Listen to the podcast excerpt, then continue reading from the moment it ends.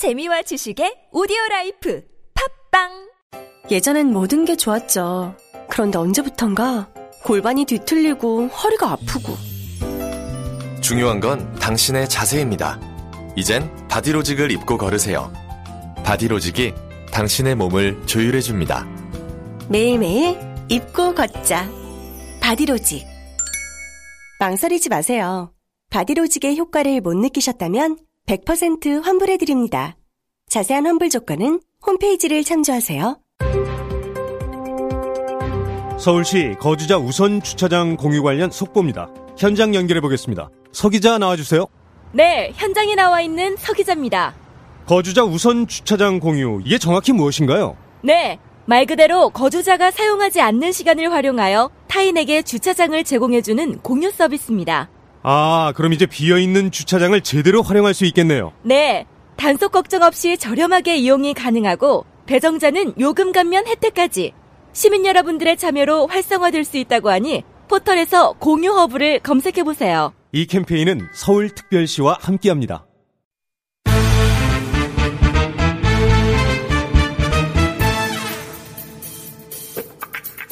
네, 정치 구단주 시간입니다. 아, 정치 구단에서 14단까지 승격을 하신 분입니다. 민주평화당의 박지원 의원 스튜디오에 나와 계십니다. 안녕하세요. 안녕 못합니다. 아니 못하세요. 예. 왜요? 어제 금년에 사실상 북한을 네 번 다녀왔지만은 네. 판문점 음, 영하 6도의 추위 속에서 남북 철도 도로 연결 네네.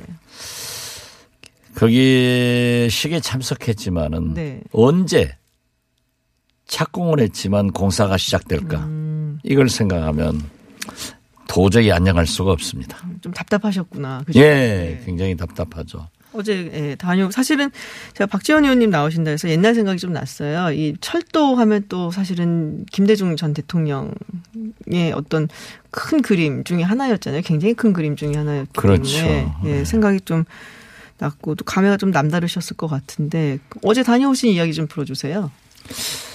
글쎄요, 김대중 대통령께서 네. 역사적인 2000년 6.15 남북 정상회담을 하시고 돌아오셔서 이제 한반도에 전쟁은 없다. 네, 그리고 부산에서 목포에서 출발하는 기차가 서울, 평양 신의주 그리고 시베리아를 거쳐서 런던 파리까지 가는 네, 철의 실크로드 시대가 열린다. 그러면 우리는 대한민국은 섬나라에서 이제 육지 이 네. 전 세계로 네. 대륙으로 뻗어가는 그런 계기가 된다고 해서 굉장히 감회가 깊었고 네. 사실 에, 북한에서 어, 동해안 800km의 사전 조사를 응한 것은 제가 볼 때는 김정은 위원장이 결코 한반도에서 전쟁은 하지 않는다. 거기를 보여준 것은 얼마나 많은 우리가 구글에 검색해봐도 나오잖아요. 군사 시설을 사실상 우리에게 공개한 거나 따- 같은 거예요. 네. 아, 그래서 저는 굉장히 평화가 오는구나. 그리고 철의 실크로드 시대가 이제 오는구나 했지만은 착공만 하고 착수만 하고 예. 끝낸다고 하는 것은 뭐 끝내지는 않겠죠. 어떻게 됐든 그렇지만 언제 이걸 정말로 연결을 해서 이걸 우리가 타고 왔다리 갔다리 하고 또 고속철도 연결하고 이게 이제 좀 요원하다라는 생각이 들어서 좀 갑갑해 하시는 분들이 많더라고요. 근데 다 답답하죠. 예. 어, 여기에다 대고 무슨 어? 한국당에서는 뭐 가불해서 어쩌니 이런 비난도 하는 게 우리 민족의 슬픔이고 또 남남 갈등도 갈등할 게 있지. 네. 철도 연결마저도 정략적으로 그렇게 이용하는가. 특히 김병준 위원장은 노무현 대통령의 정책실장 할 때는 그러하지 않고 적극적이다가 네. 이제 또 상황이 바뀌니까 비대위원장으로서 그런 말씀을 하는 것은 과연 저분이 어떤 인격과 학식을 가졌는가. 그래도 교수 출신이 이런 생각도 네. 했습니다마는 결국 어, 저는 소노와 레이르 곧 시작된다고 봅니다. 네. 왜냐하면은 트럼프 대통령이 엊그제도 김정 아이러브 김정은 했잖아요. 어, 지금도 네. 지금은 우선순위를 아이러브 시진핑으로 대중 무역 전쟁을 이제 해결하려고 하는데 결국 시진핑도 극복을 하겠지만은 트럼프는 자기 대선 가도에 네. 미국 민주당과 차별할 수 있는 것은 나는 김정은 위원장과 이 문제를 해결할 수 있다. 클린턴도 오바마도 힐러리도 못한 것을 나는 할 수 있다 하기 때문에 그 2년 대선가도 일정을 잘 쪼개서 비핵화하는 방향으로 갈 네. 것이다. 그러면은 북미 간에 합의만 되면은 우리 철도는 달릴 수 있다. 이렇게 생각합니다. 그러니까 트럼프 대통령의 이제 재선 스케줄에 좀 맞춰서 뭐 가지 않겠냐라는 이제 생각들을 저도 사실은 좀 하고는 있는데 어제 가셔서 그 북한 측 인사들도 좀 만나셨잖아요. 그쪽 반응은 어떤가요? 글쎄 의도적인지 네. 자연 발생적인지는 몰랐, 몰랐지만은 저는 좀 그쪽 분들을 많이 알잖아요. 예. 어, 또 그쪽 분들은 굉장히 저를 뭐 김대중 대통령과 박지원 장관 선생이 없으면은 오늘이 있었겠느냐. 어. 6.15 남북 정상회담을 높이 평가한단 말이에요. 그 공을 또 이렇게 또 알고는 있군요. 아, 그렇죠. 뭐 심지어 어, 제 아내가 네. 불행해진 것도 다시 또 위로를 하면서 아, 네. 건강 어떠시느냐. 우리 그 리성권 네. 어, 위원장은 건강하셔야 됩니다. 민족을 위해서도 건강해야 됩니다. 이런 얘기를 하더라고요. 네. 어떻게 됐든 그러한 위로를 하면서 어, 두 분과 어, 저랑 상당한 얘기를 했어요. 네. 그런데 그분들이 아주 절실해요. 어. 우리가 오늘 이렇게 착공했는데 이 공사가 이어져서 평화를 가져와야 될 것 아니냐. 네. 그런데 왜 미국이 우리의 진실을 저렇게 몰라주느냐? 어? 우리는 비핵화한다. 음. 그렇기 때문에 최소한 음? 미국도 우리에게 성의는 보여줘야 될 것 아니냐.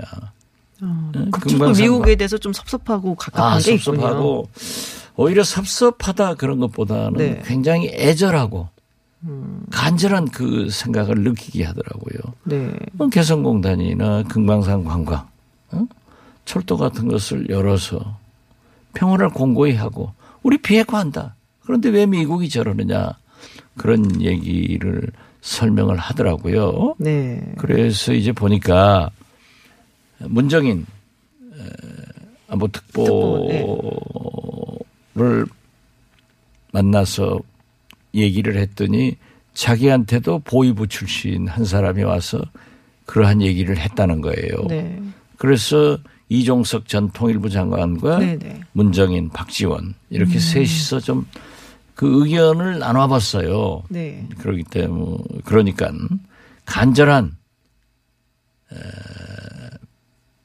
미국의 경제 제재 완화를 요구하면서 비핵화에 대한 의지를 우리에게 설명을 한다. 나 그렇군요. 그리고 특히 우리가 주목할 것은 북한도 변해가지고 어, 지금 김정은 위원장의 신년사 작년 또 신년사에 의해서 그렇죠. 평창 동계올림픽이 평화올림픽이 됐고 오늘이 온 거 아니에요. 아, 그 2019년 신년사에 또 그렇죠. 예, 네. 그래서 어, 내년 네. 신년사에도 무엇을 담을 것인가 하는 것을 좀 청문하는 청취하는 아, 예, 그러한 것도 보여서 어, 사실 금년 네, 내년 김정은 위원장의 신년사는 미국에서도 굉장히 워칭할 거예요. 굉장히 주목할 거예요. 그렇죠. 그래서 그러한 중요성들 가지고 있는 것 같으니까 네, 네. 우리도 어, 김정은 위원장의 신년사를 좀 기다려보자. 네. 예, 그런 결론을 내렸습니다. 지금 사실 좀 갑갑한 건 맞아요. 왜냐면은 지금 북미 정상회담, 2차 북미 정상회담 뭐 2018년 내에 한 번 더 열릴 것 같았는데 1월 뭐 내년 1월이나 2월일 것이다. 뭐 단자가 아직 나오지도 않았고 고위급 회담도 사실은 안 이루어지고 있고 그리고 김정은 위원장 답방도 있을 거란 얘기는 많았는데 지금 이것도 사실 안 돼서 내년으로 미뤄진 상태고 지금 이런 이제 약간은 뭔가 얽혀져서 안 보여 좀 잘 안 보이는 이 상황을 어떻게 타개를 해야 되는가 우리 또 어, 정치 또 14단이신 제가 그걸 저 네. 이제 북측 인사들에게 설명을 네네. 했고 리성권 위원장에게도 잠깐 얘기를 했어요. 귀에다 대고 네. 이거 해야 된다 한 것이 지금 제가 볼 때는 고위급 회담은 폼페이어 네. 김영철 간에 이루어지면 좋지만은 에, 아직 해결은 되지 않을 거예요. 음, 그렇기 때문에 지금 폼페이어도 강경하기 때문에 해결을 되지 않고 제가 볼 때는 김정은 위원장과 문재인 대통령이 이제 이 문제를 해결해야 돼요. 네. 그래서 저는 김정은 위원장이 약속대로 답방을 하라. 그 답방 자체가 역사적인 일이다. 그리고 마치 9월 선언처럼 어, 문재인 대통령과 김정은 위원장이 능나 5일 경기장에서 15만의 평양 시민 북한 인민들에게 우리는 비핵화한다 하는 것을 선언해서 우리와 같은 박수로 공인받았지 않냐. 네. 다시 한번 김정은 위원장이 서울에 와서 전 세계를 향해서 나는 비핵화를 한다. 그렇기 때문에 미국의 성의 있는 태도, 즉 경제 제재 완화를 해라. 요구해라. 이것을 서울 선언 식으로 하면은 미국의 여론도 움직일 것이다. 그리고 어, 세 번째 중요한 것은 내가 이렇게 약속 지켰으니까 내가 이렇게 비핵화를 전 세계인들한테 선언했으니까 네. 트럼프 대통령 당신도 나에 대한 약속을 지켜라 하는 정치적 메시지를 보낼 수 있다. 이렇게 되면은 지금 현재 트럼프 대통령이 네. 미국 내에서 여론이 나쁜 건 사실이에요. 네. 음, 뭐 국내 정치나 여러 가지로 네. 그렇게 됐을 때 바로 2차 남북 정상회담으로 이어질 수 있다. 북미 정상회담으로. 가르참 네. 2차 북미. 정상회담으로 이어질 수 있다. 여기에서 두 정상이 북미 정상이 탑다운 식으로 네, 네. 싱가포르처럼 이런 일을 해야지 지금은 너무 문제가 있다. 결국에는 이제 정상이 움직여서 뭐 김정은 위원장이 먼저 답방하고 거기서 분위기 만들어서 북미 정상회담으로 이어지는 수순으로 가야 된다. 네, 그렇습니다. 실무진임 할 수 있는 상황은 네, 아닌 지금, 것 같다는 예, 말씀이신 것 같아요. 그렇다고 생각한다. 네네. 그렇기 때문에 이러한 일을 문재인 대통령이 전에는 네. 손흥민 선수처럼 골을 넣지 않고 어시스트한테 했지만은 이번에는 네. 문재인 대통령이 황의조 선수가 돼야 돼요. 음, 그래서 답방도 네. 만들어내는 골을 차고 네. 또 북미 2차 정상회담을 성사시키는 골도 차야 된다. 아, 그러니까 김정은 답방, 네. 문재인 황의조 이걸 좀 잘 하면은 그 결과물은 네. 2차 북미 정상회담으로 이어져서 다시 비핵화의 길로 간다. 저는 네. 그렇게 보고 네. 그걸 어, 그 관계자들에게도 어, 리성권 위원장에게도 이걸 해야 됩니다. 네. 하는 얘기를 했습니다. 알겠습니다. 국내 정치 얘기를 좀 해볼게요. 위원님 가신 동안에 뭐 국내 정치 예, 담나는 건데 뭐 그거 밤날 하는 거긴 한데 답답하니까 이게 또 굉장히 그렇잖아요. 지금 뭐 어. 오늘 마지막이죠. 마지막 본회의. 예, 김 박사님도 똑같네. 성씨가 김씨라서 그런지 김어준 공장장. 그 국내 정치는 다른 사람한테 물어보는 게 좋은데. 아니, 저 정치 14단이시니까 아. 뭐 예, 북한 이야기도 하시고 지금 뭐 아시다시피 김용균법 그리고 유치원 3법 안 될 것 같아요. 지금 뭐 오늘 기다려 것 보. 예, 기다려 네. 봐야겠는데 지금 나 자유한국당에서 민정수석 운영이 출석을 해라. 이거 연계시켜 갖고서는 지금 안 하겠다는 그게 없으면 안 하겠다는 약간 그런 태도를 보이고 있거든요. 어떻게 보세요, 지금? 저는 네. 조국 민정수석은 네. 비서관, 감찰관의 일탈 행위에 대해서는 책임이 있죠. 네. 그렇지만은 제 청와대 기- 근무 경험 보면은 저도 뭐 수석도 하고 비서실장도 하고 또 장관 할 때도 청와대 일을 다 봤는데 네. 사실 다 몰라요. 그리고 이 감찰관 이런 분들은 본래 일이 그러한 일이기 때문에 또 과거 정부에서부터 흘러오는 게 있기 때문에 타성에 젖어서 밤낮 그런 일을 하는데 에, 이걸 수석이 보고도 받지 않았는데 책임을 진다 하는 것은 있을 수 없고 네. 저는 보다 중요한 것은 촛불혁명의 산물로 태어난 문재인 정부이기 때문에 조국 민정수석이 사법부 개혁, 검찰 개혁, 검경 수사권 조정, 공수처 신설 이 큰 것을 맞추지 않으면은 영원히 못 합니다. 하나도 된 게 없잖아요. 된거 없죠. 네. 그런데 지금 상당히 저도 사개특 위원이고 검경 소위 위원인데요. 네. 상당한 진전이 이루어지고 있어요. 음. 그런데 제 경험에 의하면은 김대중 대통령도 어떤 대통령도 다 이러한 개혁을 하고 했다고 하다가 내부에 집단 이기주의 응? 법조인들의 그러한 것에 막혀서 못 이루어졌는데 네. 이번에 저로의 찬스예요. 그래서 저는 조국 수석은 어떠한 경우에도 또 관계가 없기 때문에 에, 지금 계속 일하면서 개혁을 마쳐라. 이것이 촛불혁명의 요구다라고 얘기하는데 단 한국당에서 그렇게 요구한다고 하면은 민정수석이라고 국회에 안 나오겠다는 것은 있을 수 없어요. 나와야 돼요. 네. 나와서 당당하게 얘기를 해야 되는데 마침 한국당이 또 조국 수석을 고발인지 고소인지 했어요.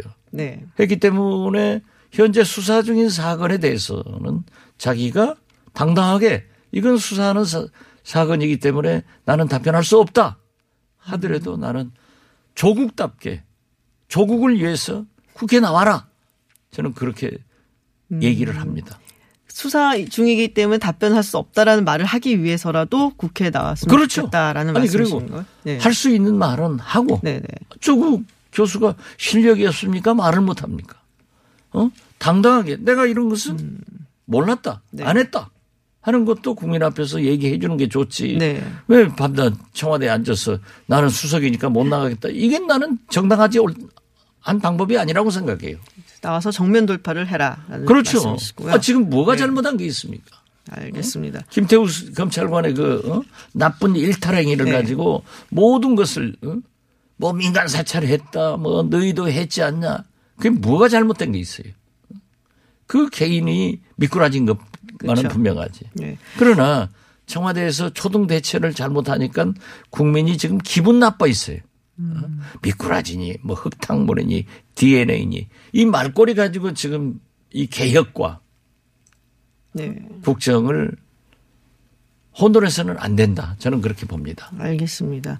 최근 또 불거진 얘기가 어 유시민 문재인 재단 아 노무현 재단 이사장이 팟캐스트 시작하고 정계 복귀설까지 나오고 있는데 근데 이쯤에 잠깐 문자가 하나 온 게 있어요. 어 홍준표의 홍카콜라 TV가 대박이 났다는데 박지원 대표님은 언제쯤 유튜브를 하시나요? 저도 하시면 구독을 할 생각이 있는데 하실 생각은 없으신지. 저도 지금 준비 중입니다. 아 정말요? 예. 아 이름도 지으셨어요? 저는 홍준표식으로 하지 않고 시시비비를 가리는 일을 네. 하려고 그래요. 아, 그러면은 유시민 이사장하고 좀 비슷하네요. 여- 유시민 이사장도 이제 페이크 가짜뉴스. 유시민 노무현 재단 이사장은 네. 탤런트십이 굉장히 높은 사람이에요. 뭐 의원님도 만만치 않으세요. 아, 그렇지만 이분이 하면은 네. 상당히 바람을 일으킬 거예요. 그러면 이게 정계 복귀 그리고 대선 후보 얘기까지 사실 나오고 있거든요. 유시민 글쎄. 본인은 네. 안 한다고 하죠. 네네. 그렇지만 제가 많은 정치인 저를 포함해서 네. 봤지만은 안 한다고 하더라도 하더라고요. 아 정말요? 예. 그래서 잘 모르겠어요. 저희가 사실은 백- 제가 백분 토론에서 네. 유시민 이사장이 굉장히 많이 섭외를 해보려고 노력을 했는데 결코 안 나오시더라고요. 그러니까 안 나오는 게 나오는 것 같은데. 그게 또 그런 게 있군요. 지금 현재요. 네. 대권 하겠다라고 벌써 얘기하는 것은 공격을 그만큼 많이 받을 수 있는 거예요. 그렇죠. 그러니까 안 하겠다. 여론조사에서 내 이름을 빼주라. 아. 하면서 팟캐스트도 하고 뭐 여러 가지 한다고 하면은 네. 난 그게 조금 냄새가 나는 것 같아요. 아. 몰라요. 그러나 어. 그렇군요. 아, 그러면은 우리 정치 14단이신 박지원 의원님의 예상은 안 나온다, 안 한다라는 이야기를 과연 믿을 수 있을까? 좀 더 두고 봐야 된다. 절대 못 믿는다. 절대 못 믿는다는 네. 말씀이신 것으로 알겠습니다. 마지막으로요. 지금 문재인 대통령 지지율이 하락세인 것만은 맞습니다. 그래서 뭐 이 이거를 이제 이영자 현상으로 얘기도 하셨고 호남권에서도 조금 뭐 소식이 좀 안 좋은 소식이 들린다고 하시는데 한 말씀 짧게 문재인 대통령에게 뭐 조언이라든지 하고 싶으신 말씀 있으시면 지금 현재 네. 긍정적 평가가 42, 네. 부정적 평가가 52 네. 이렇게 한 10% 포인트 어, 데드크로스를 넘어서 상당히 간격이 벌어졌어요. 네, 네. 그러나 아직도 호남에서는 거의 70% 네. 지지를 보여주고 있기 때문에 이것도 나온다. 그 문재인 대통령은 호남에 감사해야죠. 네. 그렇고 제가 호남 목포에서 국회의원 하지만은 문재인 대통령 지지하는 것은 변함이 없어요. 네. 단 경제 정책 어? 이런 뭐 대처하는데 소위 전라도 말로 빈정상하게 기분 나쁘게 무슨 응? 미꾸라지니 어쩌니 하니까 너희 뭐야 하고 화를 냈을 뿐이에요. 좀 더 강단 있게 앞 밀고 그렇죠. 좋겠다. 그래서 네. 저는 이 대통령께서 말씀하셨잖아요. 네. 최저임금이나 어, 노동시간 단축에 대해서 탄력적으로 적용하겠다. 그럼 그렇게 하셔야지. 왜 노동부 장관은 다른 소리 하고 또 국무총리랑 그 경제부총리는 다른 소리 하느냐. 네. 그러니까 그게 약하게 보이는 거예요. 의원님 시간이 다 됐어요. 아 그래요. 네. 그러니까 강단 있게 하시라. 네. 그리고 다음 문재인 대통령 뭐 부산시장도 안 나오고 국회에는 안 나올 건데 이것 상관하지 말고 30%대로 떨어지더라도 강하게 나가라. 알겠습니다. 네. 오늘 말씀 감사합니다. 지금까지 민주평화당의 박지원 의원이었습니다. 감사합니다. 잠을 충분히 자도 피곤한 분, 운동 시작부터 힘들고 지치는 분, 일상의 활력이 필요한 분, 이런 분들을 위해 활력 충전 코어업을 추천합니다. 코어업은 활력 충전에 필요한 9가지 기능성 원료에 신개념 단백질과 아미노산을 더해 차원이 다른 활력을 선사합니다. 박지희와 제시카가 추천하는 활력 충전 코어업. 포털에 코어업을 검색해보세요. 안녕하세요. 배우 박진입니다. 추운 날씨만큼 난방비 걱정도 많이 되시죠? 제가 난방비 아끼는 꿀팁 하나 알려드릴까요? 그건 바로 보일러를 열효율 높은 친환경 보일러로 바꾸는 거예요. 열효율 높은 친환경 보일러는 연간 13만원 정도 난방비를 절약해주고 최대 5만원의 서울시 에코마일리지도 받을 수 있대요. 거기다 미세먼지와 온실가스 배출을 10분의 1로 확 줄일 수 있다니. 우리 집 보일러, 여효율 높은 친환경 보일러로 바꿀 만하죠? 아참, 12월까지 교체하면 10만원 할인, 12개월 무이자 할부. 아시죠? 자세한 내용은 120 다산 콜센터로 문의하세요. 이 캠페인은 서울특별시와 함께합니다. 나의 스펙은 버스기사, 컨텐츠 크리에이터, 앱 개발자, 간호사입니다. 스펙만 보면 각자 다르게 느껴질지 모르지만 respect을 가지고 보면 모두가 존중받아야 할 노동자입니다. 대한민국의 출퇴근을 책임지니까 Respect. 아이들의 꿈을 키워주니까 respect. 편리한 세상을 만들어주니까 respect. 소중한 사람들의 생명을 지켜주니까 respect. 노동하는 나를 존중합니다. 서울시와 한국노총이 함께합니다.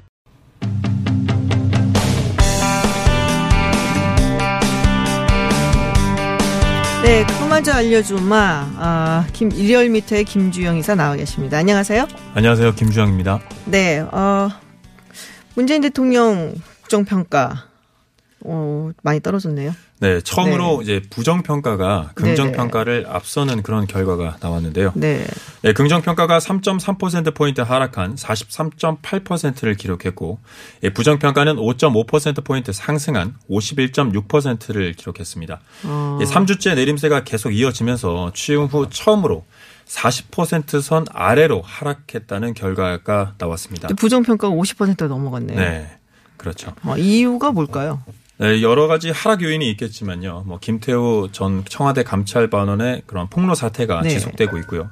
그리고 이 민주당 의원인 김정호 의원이 공항 갑질 논란, 그다음에 음. 법정주의를 어, 최저임금에 포함시켜야 된다는 그런 논란이 있었고 이런 얼, 이런 논란들이 언론 보도에 확산하면서 또 야당 공세에 힘입어 하락의 요인이 되지 않았나 싶습니다. 제일 많이 이탈한 측이 어디인가요? 네, 가장 큰 이탈 지역과 계층으로는 중도층입니다. 중도층. 중도층이 이제 48%에서 36.7%로 큰 폭의 이탈이 있었고요.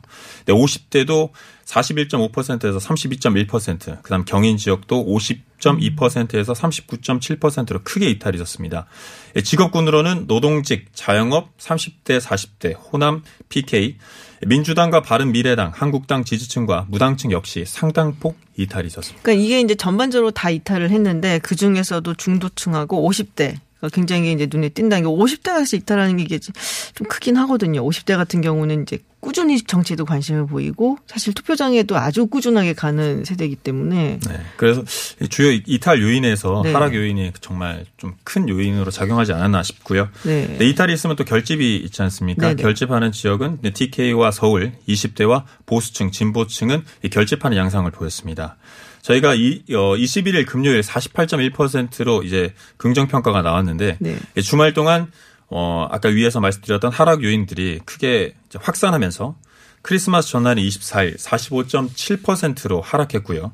그다음에 음. 어제였죠. 어, 청와대 특별감찰관실 압수수색 소식이 네네네. 이어지면서 43.8%라는 기록을 그 날짜에 따라서 조금씩 더 하락하는 모습을 네, 그렇습니다. 보이고 금요일에 있는 거네요. 네. 이제 좀 48.1%로 하락의 조짐이 조금 더뎌지는가 싶더니 다시 월요일, 수요일 이렇게 계속 하락을 네, 했다. 그렇습니다. 대통령 지지율이 이렇게 빠지면은 사실은 이제 정당 지지율에도 영향을 미칠 수밖에 네, 없는데. 대통령 지지율과 여, 뭐 여당 네. 여권의 지지율은 항상 함께 가는 그런 양상을 보이고 있는데요. 민주당의 지지율은 1.7% 포인트 하락한 36.3%로 작년 5월 집권 후이 30%대 중반 수준으로 하락했습니다. 아. 네, 한국당은 0.2% 포인트 상승한 25.6%로 네. 5주째 20% 중반을 유지하고 있습니다. 네, 정의당은 0.5% 포인트 상승한 8.6%, 바른미래당은 2.6% 포인트 상승한 8.2%, 이 평화당은 0.1% 포인트 하락한 2.3%, 예, 무당층은 1.8% 포인트 하락한 16.6%를 나타났습니다. 이번 주중조사는 TBS 의뢰로 리얼미터가 12월 24일과 26일 이틀 동안 전국 19세 이상 1,003명을 대상으로 유무선 전화 면접 자동응답 방식으로 실시했고 표본 오차는 95%, 신뢰 수준은 플러스 마이너스 3.1%포인트, 응답률은 6.9%입니다. 리얼미터인데 전화 면접을 하셨네요. 보통 자동답을 사용하시는데 리얼미터. 저희는 그 혼합, 방- 그 혼, 혼용 방식으로. 혼용 방식으로. 네네. 예전엔 자동답이 주였거든요. 네. 그래갖고 이 리얼미터 조사를 보면은 항상 자유한국당, 그러니까 안 좋을 때 자유한국당 그 지지율이 좀 높게 나왔어요. 네. 그러니까는 이제 다른 조사 이제 전화 면접으로만 하는 데, 때 비하면은 사실은 네, 저희는 이제 예. 가중치를 이제 전화 면접, 뭐 무선, 뭐 혼용으로 해서 이렇게 혼용 방식으로 음. 사용하기 때문에 좀 더, 어, 네. 네, 다 대선 때도 그랬거든요. 네. 홍준표 당시 후보의 지지율이 리얼미터에서 유독 좀 높게 나왔어요. 그래서 우리가 샤이 홍들이 리얼미터에서는 자동답으로 하니까 대답들을 좀 많이 잘 하나 보다라고 그게 굉장히 확연하게 드러났었거든요. 근데 네, 요새는 이제 네. 전화 면접도 같이 섞어서 하시는 것 같은데 알겠습니다. 어, 문재인 대통령 그리고 더불어민주당의 지지율이 이제 좀 하락을 하고 있다라는 소식을 전해드렸고요. 어, 다른 조사도 하셨어요. 2018년 올해 최고의 인물. 네, 2018 올해 최고의 인물 하면 두구두구두구두구이런 긴장감이 좀 있어야 되는데 네. 긴장감 뭐 어떤- 전혀 없어 보입니다. 네, 뭐 네. 전혀 그냥 없습니다. 발표해 주세요. 네. 네, 1위는 문재인 대통령이 차지했습니다. 네, 2위는 네, 스즈키컵을 10년 만에 베트남의 베트남 축구 선수들을 이제 1위로 만든 박항서 감독이 어, 박항서 감독이 2위를 박항서 하셨고요. 감독이 2위를 제가 이 박항서 감독 인터뷰 내용을 잠시 제가 네. 인용을 하자면요. 어, 베트남 국민 박항서인 나를 사랑해 준 것도 고맙다. 하지만 내 조국인 대한민국 대한민국도 사랑해 줬으면 좋겠다라는 말에 아, 정말 아. 외교관이 따로 없으시구나. 이런 게 공공 외교인 거예요. 네, 그렇죠. 이게 박항서 감독 네. 사랑합니다. 네.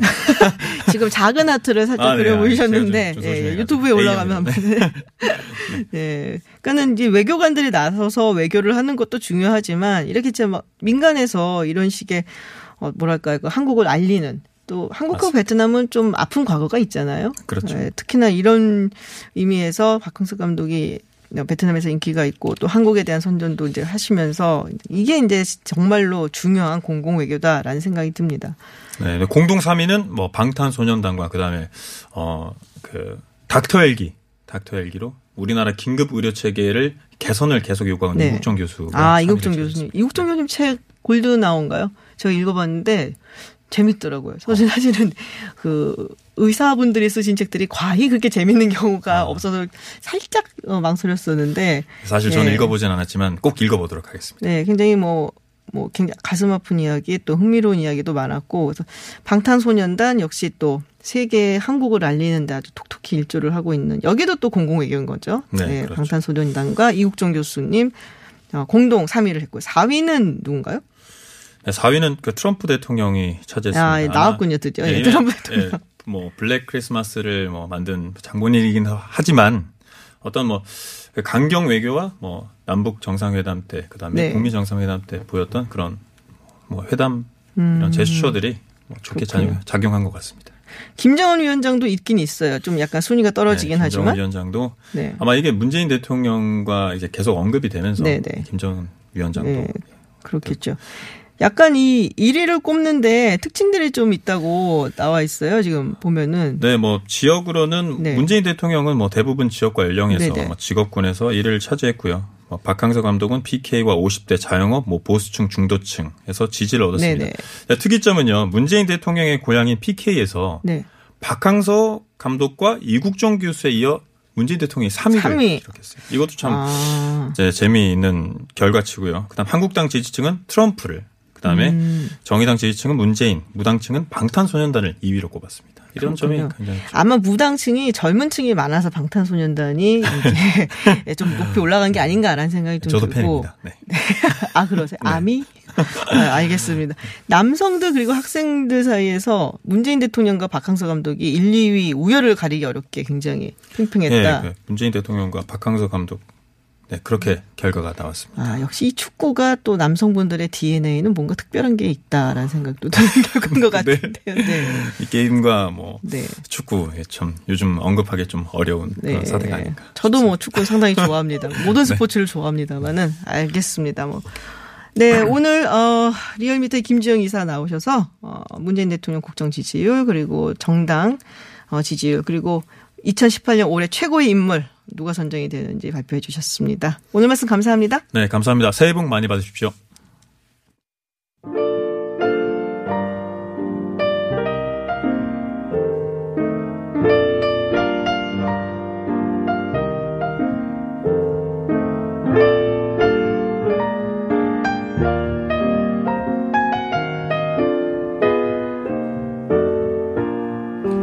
네. 아까 이전에 박지원 대표, 박지원 의원님께서 언급하셨던 여론조사 개요입니다. 데일리안이 여론조사 전문기관 RN서치에 의뢰를 해서요. 12월 넷째 주 정례 조사였습니다. 문 대통령 국정 지지율 긍정평가 40.9%, 부정평가 50.8%였고요.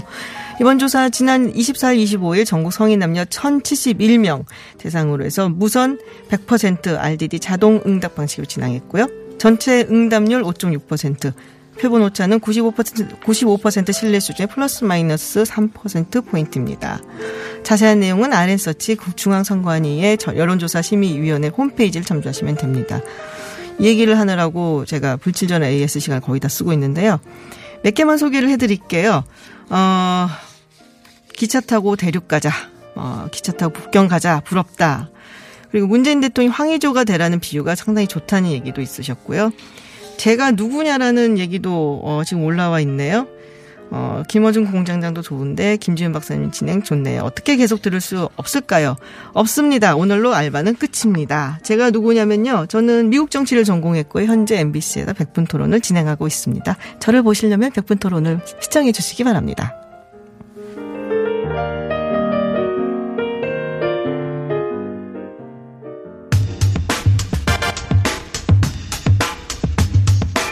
네, 어제 박원순 서울시장이 주택 공급 5대 혁신 방안을 발표를 하면서요. 어, 부동산으로 인한 투기 이익을 없애는 방안으로 토지 공개념 강화를 꺼냈습니다. 처음이 아닙니다. 올해 3월에도 개헌 이야기가 나오면서 지난 개, 정부 개헌안에 포함이 돼서 좀 약간 이야기가 많이 나왔었습니다. 그래서 이게 이제 사유재산을 침해한다라는 얘기도 있었고 부동산 시장을 안정화시키기 위해서 꼭 필요하다는 얘기도 있는데 오늘 이 어, 토지 공개념 한번 짚어보도록 하겠습니다. 그러니까 경제 건국대 경제학과 최백은 교수님 스튜디오에 나오셨습니다. 안녕하세요. 네, 안녕하세요. 네. 토지 공개념 개, 어 이거 사실은 한 번 했었어요. 예. 저희가 굉장히 많이 나왔었는데 한 번 더 쉽게 좀 설명 부탁드릴게요. 저는 뭐 앞에서 이제 그러니까 부동산 시장 안정화를 위해서 필요하다 이런 표현이 있었는데 저는 부동산 시장 안정화보다 정상화가 필요하다고 이렇게 표현하는 사람인데요.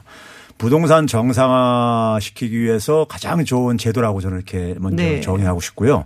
그러니까 쉽게 얘기하면 공공의 이익을 위해서 네. 개인의 소유와 처분을 좀 제한을 할 수 있도록 이제 하는 것이 토지 네네. 공개념의 이제 핵심적인 내용이 되겠고요. 어, 여기서 이제 우리가 공공의 이익을 이렇게 이렇게 전제를 하고 있듯이 이게 이제 사회주의 상권 침해를 한다 이런 이제 그 반론과 더불어서 이제 얘기를 한다면요.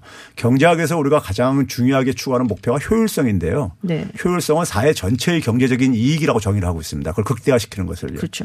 그런 점에서 이제 공, 공공의 이익을 전제로 했다는 점에서 이거는 시장 경제하고 충돌하는 개념은 아니라는 것을 먼저 말씀드리고 싶습니다. 근데 많은 분들이 이 토지 공개념 얘기가 나오면은 예. 아니 토지 공개념이 내가 가진 내 땅을 왜 니네가 같이 쓴다는 식으로 예. 이렇게 생각들을 하세요. 이제 구조화랑 약간 좀 헷갈리신 것 같은데. 그렇죠. 예. 근데 이제 우리가 우리나라가 어떻게 보면 이 사회과학에서 많이 사용하는 개념들이요. 네. 좀 너무 과잉된 부분들이 가끔 있어요. 그러니까 이제 그 책을 보면 이제 공유라든가 뭐 협력 네. 이런 말 나오게 되면은 과거 우리가 이제 그러니까 분단 시대 속에 살면서 뭐 이 사회주의나 공산주의에 대해서 굉장히 우리가 이 냉전적인 사고가 지배하다 보니까는 에, 사, 공유라는 개념을 그냥 그러니까 거의 이제 뭐 사회주의 공산주의가 네. 등식화시키는 이런 경향이 있는데 최근에 우리 보게 되면 공유경제 이렇게 그렇죠. 남- 나오고 있듯이. 네. 그 부분에 대해서는 이제 그런 시비 안 걸거든요. 네. 안 걸고 있는 것처럼 공유라는 것은 사실 인류 역사에서 보게 되면요. 상당히 일반적인 하나의 소유권 중에 하나였었어요. 네. 예, 우리나라에서 사실 사유재산권 같은 경우도 보게 되면요. 김 박사님도 잘 아시겠지만은 제가 하나 예를 들면요. 사유재산권이라는 것은 우리가 이제 경제학에서 사실은 그 시장 경제라는 제도를 가장 합리적인 제도로 도입을 하고 있잖아요. 네. 도입하는데 시장 경제가 작동하기 위해서 이제 영국과 미국 같은 경우는 개인주의 문화가 발달하다 보니까는 경쟁의 원리에 의해 가지고 이제 그러니까 이 사람들의 네. 이제 행위를 유도를 했어요. 네, 네. 근데 이 경쟁의 원리가 잘 작동시키기 위한 하나의 소유권이 바로 뭐냐면 사유재산권으로 간 거예요. 그렇죠. 왜 그러냐면 열심히 한 사람이 더 많이 가질 수 있게 해주는 게 사유재산권이니까요. 네. 그런데 사유재산권이라는 것이 굉장히 포괄적인 하나의 소유권 개념인데요. 우리가 그래서 부동산 토지라든가 건물 같은 경우 보게 되면요. 거기에 한 가지 권리만 있는 게 아니라 여러 가지 권리들이 사실은 이렇게 우리가 결합되어 있는 겁니다. 그러니까 일종의 예를 보게 되면 네. 토지를 보게 되면 우리가 내가 소- 토지를 소유하고 있을 때 사용할 수 있는 권리가 있죠. 네. 그다음에 그 토지를 이용을 해서 이익을 내가 추구할 수 있는 권리가 있죠. 네, 네. 그다음에 그 토지를 처분할 수 있는 권리도 있죠. 그런데 이렇게 다양한 권리가 사실은 이렇게 네. 그 합했는데 이 모든 걸 혼자가 다 독점적으로 갖는 게 사유재산권인데요. 네. 이 모든 걸 다 갖지 않아도 시장 경제하고 전혀 충돌하지 않는 게 음. 우리가 예를 들어서 뭐 상가를 임대해서 쓴다고 할 때요. 사, 사용권하고 용의 이- 우리가 이익을 추구하는 용의권은 있잖아요. 네. 처분권은 없는 거잖아요. 자기 게 아니기 때문에. 네, 네. 근데 시장 경제하고 아무 충돌 없잖아요. 아. 그래서 이제 그런 점에서 사유재산권을 너무 우리 사회 속에서 너무 과잉, 음, 그다음에 너무 엄격하게 이렇게 적용하는 경우가 많다고 그렇게 생각이 들고요. 그러다 보니까는 뭐 영국과처럼 그러니까 우리가 이 자본주의에 그러니까 이 자본주의를 처음 이제 그러니까 요람인 영국에서조차도 그러니까 사실 이 공유적인 전통은 굉장히 강합니다. 사실 그게 이제 사유재산권 말씀하셨으니까 말이 네. 나와서 근데 러크에서 시작이. 됐다라고 봐도 예, 예. 과언이 아직 아니잖아요. 예. 뭐 근데 저는 사실은 그 이런 얘기를 들 때마다 그런 게 시장 경제 뭐 시장 경제 자유 뭐 자유주의 경제 뭐 이런 거 역행하다 네. 얘기하면은 어 사실 우리 역사에서 가장 시장 경제에 역행하는 그 정책을 했던 때는 박정희 정권이었거든요. 그렇죠. 경제개발 5개년 그렇죠. 계획해서 예. 전부 다 좀 관이 주도를 해갖고 기업들을 선별을 해갖고 거기에 예. 따라오라 해서 주도를 해서 갔던 거지. 정말 그때는 시장 경제라고 할 수 없는 상황이었는데 경제가 발전을 하고 그래서 그게 사실 외국에서 봤을 때는 어, 이게 우리가 항상 믿어왔었던 어떤 시장 경제, 시장주의가 아닌데 이렇게 잘 되네 해서 관심을 반짝 받았 던 때가 있었거든요. 물론 맞습니다. 이제 IMF 예. 있고 나서는 이제 그게 굉장히 많이 잦아, 잦아들었는데 그래서 그런 얘기 보면은 옛날에는 아무 말 안 한다고 왜 지금 와서도 이러고 오히려 지금 훨씬 더 시장 경제인데 그 그렇죠. 런 생각이 들거든요. 근데 이게 이제 말씀하셨다시피 우리만 있는 게 아니라 뭐 지금 이제 우리가 이제 도입을 한다는 얘기를 굉장히 많이 하는데 영국도 있고 미국도 있고 좀 많은 선진국들이 사실은 토지공 개념을 사용을 하고 있는 거죠. 예. 그러니까 제가 앞에서 이제 그 장황하게 이제 그 네. 인용을 한 이유가 시장 경제하고 충돌하지가 않기 때문에 이게 네, 도입을 네. 하고 있는 거죠. 그런데 이제 문제는 뭐냐면은 이게 그 우리가 어 부동산 시장이 뭐 과열되거나 뭐 투기적인 수요에 의해서 아니면 토지 집중이 굉장히 극심했을 때는 네. 이게 이제 사회 체제 불안을 오히려 야기를 해요. 네. 그리고 전통 시대도 보게 되면 대개 왕조 말기에 토지가 막 집중되다가 그래서 사회 혼란으로 이제 야, 이제 하게 되고 왕조가 교체되는 이런 역사를 경험했듯이요. 네. 그러다 보니까는 이, 이 토지가 소유수에게 집중되게 되게 되면은 혁신이 굉장히 정체가 되죠. 그 사회에요. 음. 이제 그런 이제 그런 어 어떤 하나의 부작용 때문에 대개 많은 선진 국가들에서는 이걸 그러니까 적절하게 그러니까 공공의 이익의 어떤 관점에서 적절하게 제한을 하고 있는 것이 일반화되어 있는 거죠. 근데 우리 사회 같은 경우 는 너무 아까 얘기했듯이 사유 재산을 너무 그러니까 극단적으로 해석을 하는 이런 이제 예, 이런 이제 풍토가 있다 보니까는 여기에 대해서 이제 반발이 좀 있는 것 같아요. 그러니까 미국이 굉장히 극단적으로 해석을 한다고 생각해 왔거든요. 그렇죠. 예. 근데 한국이 어느새 보니까 미국을 앞서가서 극단적으로 예. 해석을 한 느낌이 사실 좀 들기도 하더라고요. 요새 같은 때는. 예. 그럼 박원순 시장이 지금 얘기를 했던 토지 공개념의 그 사실 그 주요 내용은 어떤 건가요, 교수님? 그러니까 이제 기본적으로 이제 우리가 부동산 문제가 주택 정책에서 보게 네. 되면요. 주택 정책은 사실은 집이 없는 사람을 위해서 저는 초점이 맞춰져야 된다고 생각이 듭니다. 네. 그럼 집이 없는 사람 경우에 두 가지 경우가 있는데 하나는 주택을 구입할 능력이 없는 20, 30대 같은 경우들이요. 네. 이들한테는 사실 그러니까 장기 공공 임대가 사실은 필요로 하는 거지요. 그러니까 이 장기 공공 임대라는 것은 아까 얘기했듯이 국가가 이제 그러니까 사실 소유권을 갖고 있는 하나의 에, 부동산인 거잖아요. 그렇죠. 그렇기 때문에 이게 사유재산권하고 아무 이제 문제가 없는 겁니다. 공공 네. 임대라는 것이요. 그 다음에 이제 에, 또 하나는 뭐냐면 주택이 없지만은 주택을 구입할 능력이 있는 사람, 주택을 혹은 구입할 의사가 있는 음. 분들에 대해서는 주택을 공급을 해줘야 되는데 문제는 새로운 주택을 공급하는 것보다 저는 기존의 다주택자들이 네. 주택을 그러니까 좀 내놓게 하는 것이 더 효율적이라고 봐요. 왜 그러냐면은 주택을 공급했을 때 지금 현재 보게 되면 최근에 보게 되면 한 80%는 이미 주택을 갖고 있는 사람들이 그걸 다 매입을 해요. 유주택자들. 그렇죠. 네. 그러니까 이제 무주택자한테 별로 효과가 그러니까 크게 안 나타나고 있고 네. 그다음에 무주택자가 그러니까 주택을 매입하려면 주택 가격이 좀 너무 높아서 못 사는 것도 있단 말이에요. 네. 근데 다주택자가 주택을 내놓게 되면은 주택 가격이 하락하는 효과도 있어요. 일단 공급이 늘어나게 되는 예. 거니까. 그래서 이제 그런 쪽으로 우리가 상식적으로 이해를 한다 한다면은 결국은 이제 그러니까 공공 임대 주택을 확대를 하고 그다음에 다주 택자가 에, 많은 주택을 소유하는 이유는 거- 그 주택 소유에 따라서 많은 이제 그러니까 우리가 기대 수익이 네. 예, 예상되기 때문에 갖고 있는 그렇죠. 거거든요. 그러니까 그 기대 수익을 낮춰주면 되는 거예요. 음. 사회 평균적인 수익으로 그러니까 우리가 이렇게 좀 낮추면 되는 건데 그래서 이제 우리가 흔히 뭐 보유세 강화라든가 네. 아니면 보유세를 실질적으로 강화하기 위해서 공시지가도 현실화한다든가 그렇죠. 이런 조치들이 그러니까 이번에 이제 그러니까는 그 이 박원순 시장의 이제 토지 공개점에 이제 그러니까 담겨져 있는 내용들입니다. 핵심적인 내용들입니다. 이게 이제 사실 정부에서도 뭐 나 왔었잖아요. 글로벌 그렇죠. 대책이. 예. 이제 거기에 약간 발맞춰 갖고서는 박원순 시장이 예. 어, 낸 것 같은데 어, 어떻게 보이냐면은 이게 대권과도의 신호를 걸었다는 얘기들이 조금 있기는 해요. 예. 어, 교수님 생각은 어떠세요? 근데 저는 뭐 정치인이 네. 정치인이 그러니까 유력 정치인이 뭐 대권을 가하는 것은 자연스러운 현상이라고 네네. 보고 있고요. 그다음에 이제 대권을 만약에 가지려면 국민들 요구의 수요에 부응을 해주는 정책을 또 해야 된다는 점에서는 이게 뭐 큰 문제가 되지는 않다고 생각이 들어요. 문제는 뭐냐면 이것을 철저하게 만약에 권력을 잡고 난 이후에도 네. 실행할 수 있는 의지를 갖고 이제 그걸 해줄 때 이제 그 국민들이 실망을 안 하고 네네. 마음이 안 돌아서는 것이지 이런 정책을 갖는 것 자체가 문제는 아니라고 생각합니다. 알겠습니다. 뭐 뭐로 가도 사실 뭐 서울 시민들한테 그렇죠. 뭐 주택만 잘 공급이 예. 된다면 뭔 상관이 맞습니다. 있겠습니까? 알겠습니다. 네. 오늘 말씀 고맙습니다. 네, 감사합니다. 지금까지 건국대 경제학과 최백은 교수였습니다. 네, 제가 이틀 알바 어제 그리고 오늘 뉴스 공장을 진행을 했습니다. 어, 쉽지가 않네요. 라디오 진행 처음 해봤었는데 일단은 아침에 일찍 오는 게 굉장히 힘들었고, 네, 김어준 공장장 어, 대단합니다. 어, 굉장히 뭐 진행도 잘할 뿐만 아니라 이렇게 일찍 올 수 있다는 게 대단하고요. 들어주신 청취자 여러분 감사하고요. 새해 복 많이 받으십시오. 저는 게스트로 새해 뉴스 공장에 드리겠습니다.